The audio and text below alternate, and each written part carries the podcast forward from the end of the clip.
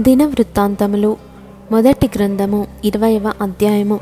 మరుసటి ఏట రాజులు యుద్ధమునకు బయలుదేరు కాలమున యోవాబు సైన్యములో శూరులైన వారిని సమకూర్చి అమోనీల దేశమును పాడు చేసి వచ్చి రబ్బాకు ముట్టడి వేసెను. దావీదు ఎరుషలేములోనే ఉండగా యోవాబు రబ్బాను ఓడించి జనులను హతము చేసెను. దావీదు వచ్చి వారి రాజు తల మీదనున్న కిరీటమును తీసుకొనెను. దాని ఎత్తు రెండు మనుగుల బంగారము అందులో రత్నములు చెక్కియుండెను. దానిని దావీదు ధరించెను. మరియు అతడు బహు విస్తారమైన కొల్ల సొమ్ము ఆ పట్టణంలో నుండి తీసుకొని పోయెను. దాని అందున్న జనులను అతడు వెలుపలికి కొనిపోయి వారిలో కొందరిని రంపములతో కోయించెను. కొందరిని ఇనుపదంతెలతో చీరించెను.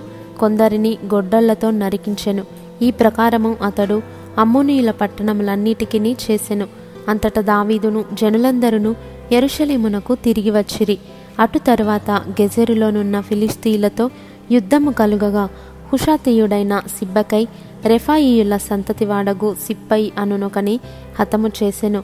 అందువలన ఫిలిస్తీయులు లొంగుబాటునకు తేబడిరి. మరలా ఫిలిస్తీన్లతో యుద్ధము జరగగా. యాయిరు కుమారుడైన ఎల్హానాను గిత్తీయుడైన గొల్యాతు సహోదరుడగు లహ్మీని చంపెను. వాని ఈటే నేతగాని దోనె అంత పెద్దది. మరల గాతులో యుద్ధము జరిగెను. మంచి ఎత్తరియగు ఒకడు అచ్చట ఉండెను. వానికి చేతి చేతికి కాలి కాలికి ఆరేసి చొప్పున ఇరవై నాలుగు వ్రేళ్ళుండెను వాడు రెఫాయియుల సంతతివాడు వాడు.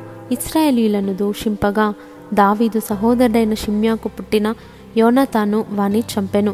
గాతులోనున్న రెఫాయియుల సంతతి వారగు వీరు దావిదు చేతను అతని సేవకుల చేతను హతులైరి.